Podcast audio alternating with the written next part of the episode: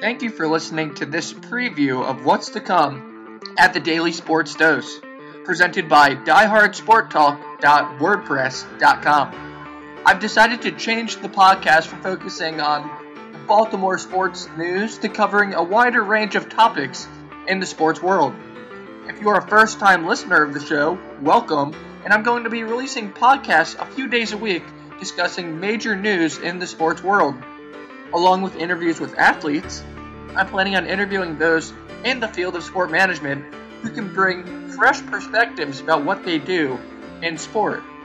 As a recent graduate from Towson University, I'm excited to be focusing on the podcast and releasing episodes that you, the fan, can cherish and look forward to.